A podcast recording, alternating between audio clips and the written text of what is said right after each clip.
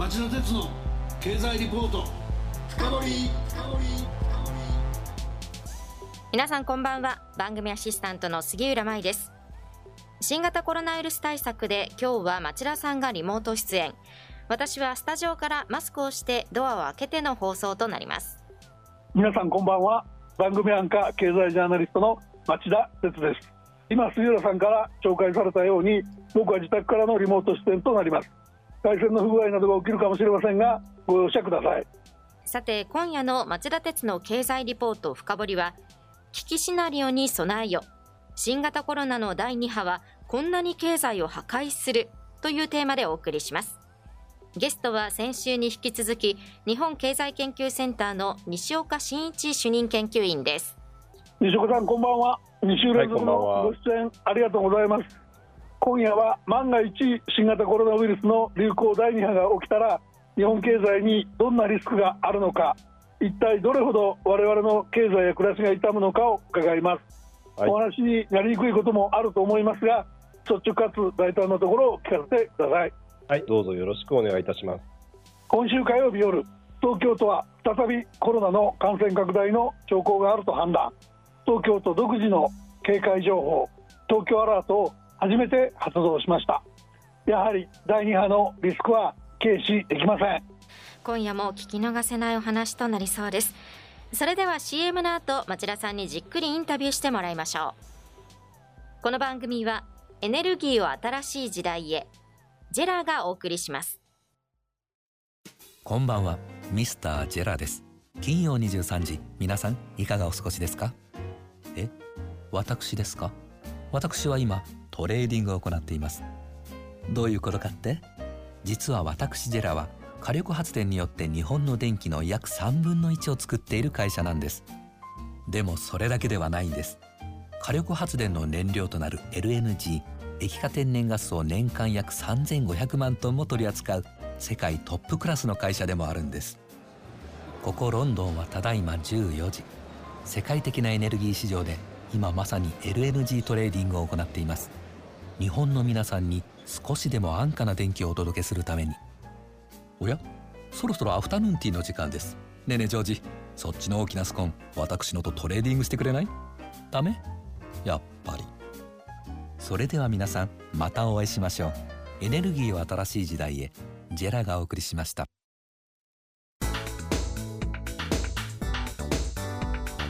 町田鉄の経済リポート深掘り。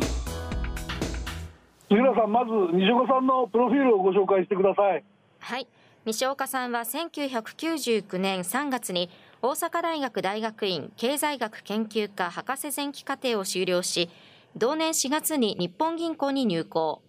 調査統計局の企画役などを経ておととし6月から日本経済研究センター研究本部に主任研究員として出向されていますはい早速伺っていきましょうはじめに今回の環境測のリスクシナリオの標準シナリオとの違いを一言説明してくださいはい、今年の冬にでもですね第2波が来るんじゃないかということが指摘されています。それ踏まえましてですね、試算の方をご紹介しておきます。まず、あの、仮定としましてですね、第2波、来年の1、3月期にやってきまして、しかもですね、世界で同時にやってくるというふうに想定しています。それに伴ってですね、世界中でまあ再びロックダウンが実行されまして、日本でもですね、緊急事態宣言が再び発動されるというふうに仮定しています。これ前提にしますとですね、日本の成長率、20年度にマイナスの8.5%まで落ちます。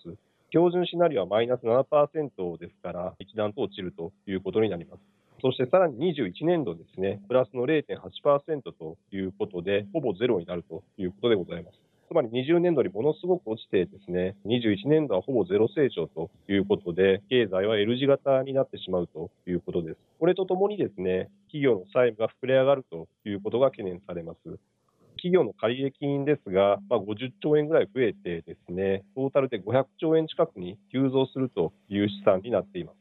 この借金の額ですね、GDP 比で言いますと100%近くになるということです。これはですね、90年代後半以来の水準になるということです。この時はですね、企業、まあ、借金が積み上がってですね、金融不安が起こったと、まあ、そういう時期だったわけですね。当時はですね、企業の債務調整に10年もの年月を割きまして、まあ、まさに失われた10年と呼ばれたイベントでもあったわけです。今回もですね、この債務調整、まあ、少なくともですね、数年は要するだろうというふうに考えています。借金の返済が優先されてですね、設備投資が後回しになってしまうということですから、潜在成長率が落ちると、短期的な景気悪化だけではなくて、中長期的なですね、成長率も落ちるということになるかと思います。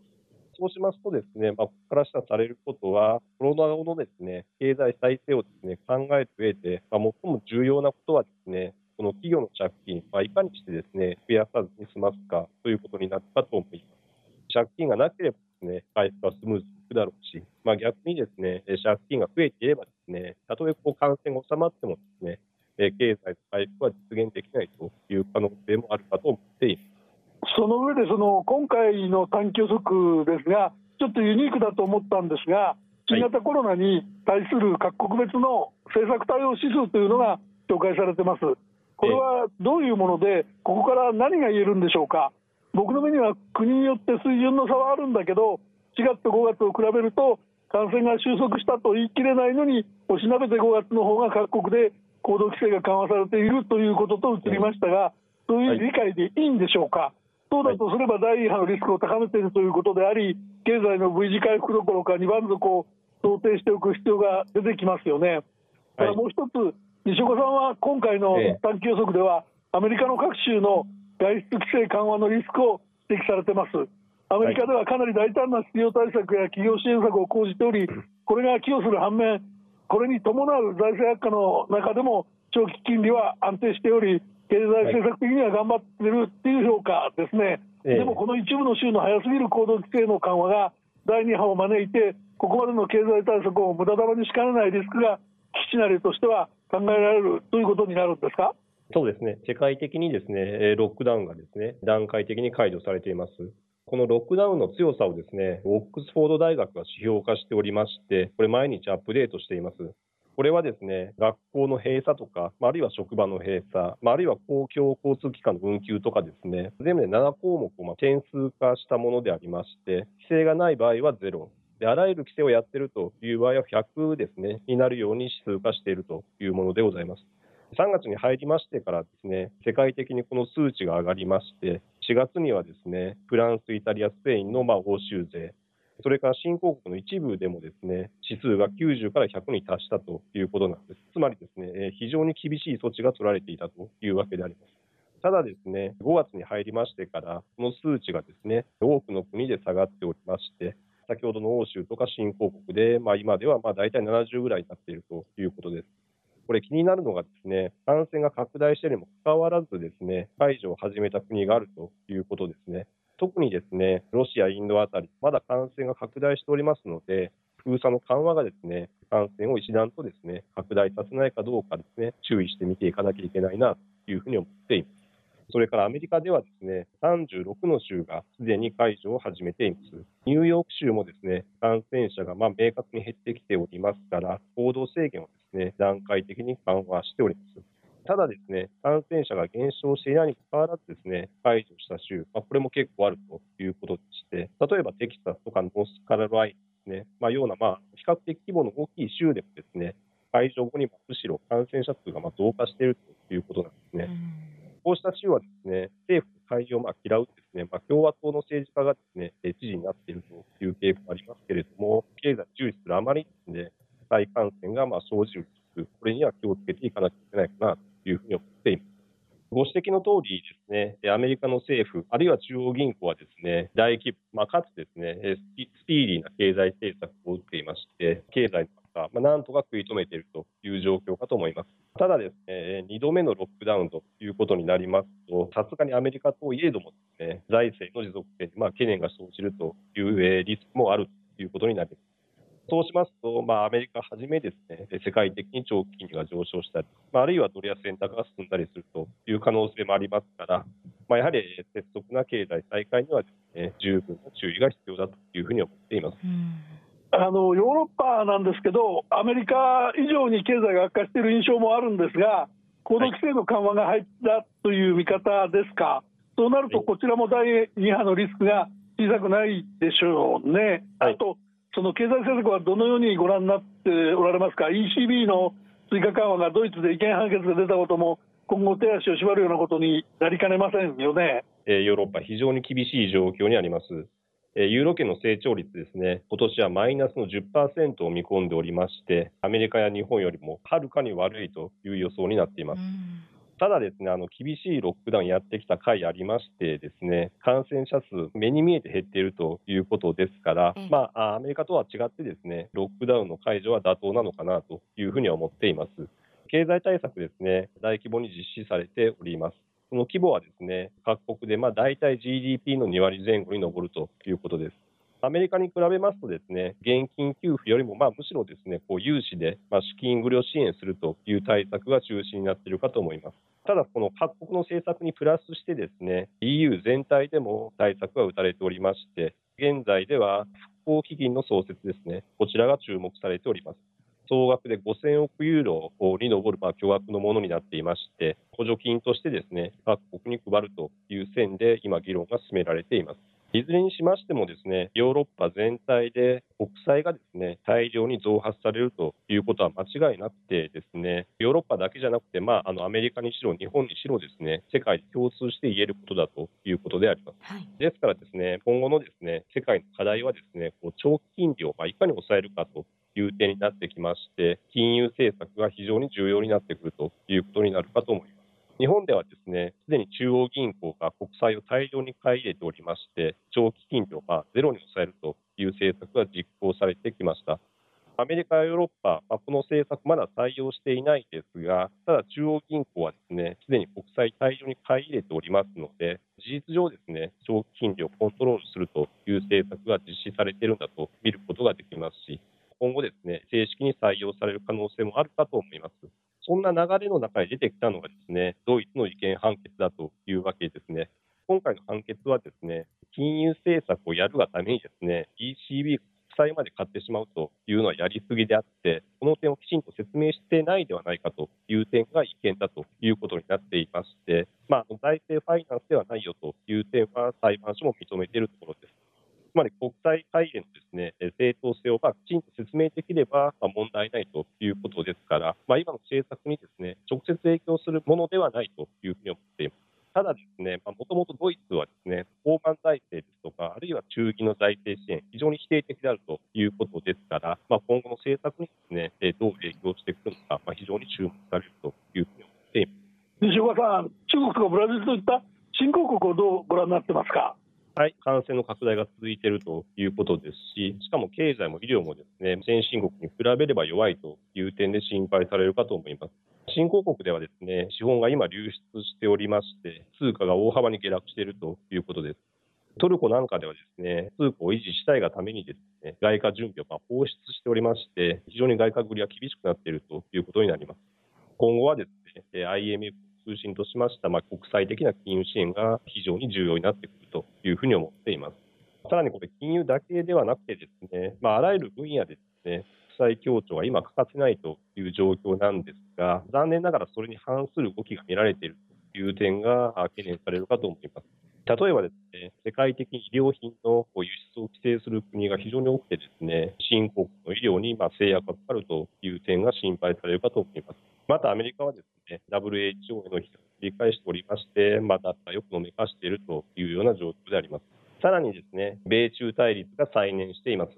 コロナが流行するま直前にですね、米中部分合意をしまして、中国がですね、アメリカからの輸入を大量に増やすということで、一旦手打ちをしたわけなんですけれども、この合意を守ることもですね、今非常に難しくなっているということが問題になったかと思います。さらにですね、えー、まあ、中国でですね、香港の自由をね、制限する法案が、まあ、決定される方だということでして、今後ですね、アメリカが制裁に乗り出すということになるかと思っています。まあ、国際協力がですね、まあ、必要なタイミングなわけなんですけれども、まあ、むしろですね、米中分断が進んでしまっているという事態が進行しております。コロナの前からですね、自国主義が横行しておりましたが、まあ、コロナ後ですね、世界ますます内向きになっているというふうに見えます。多国間のフレームワークでですね、議論していくということの重要性が、まあ、改めて問われているのかなというふうに思っています。では最後に、日本について、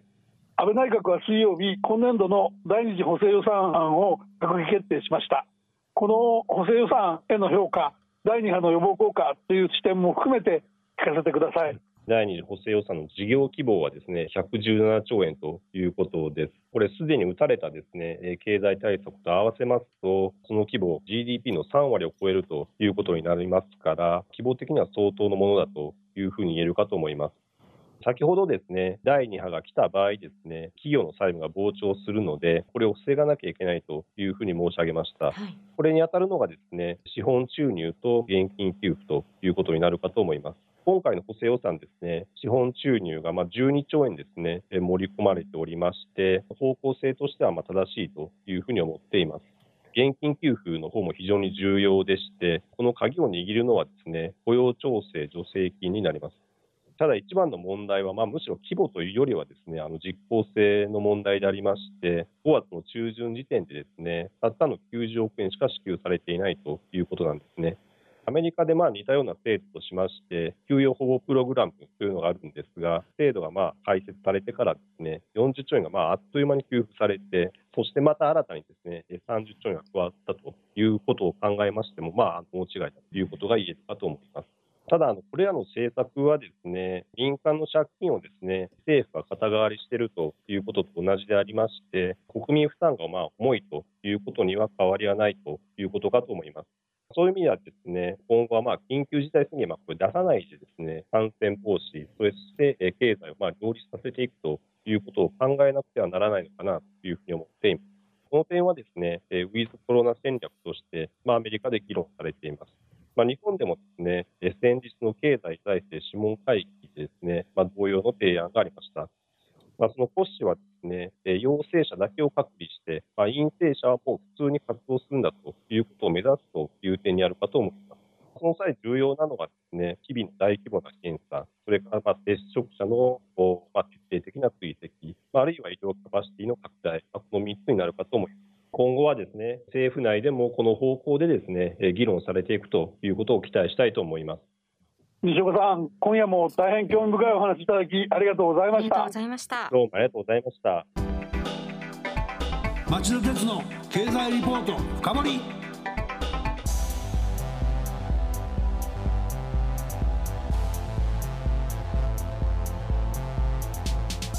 さて杉浦さん、西岡さんのお話どうでしたか？はい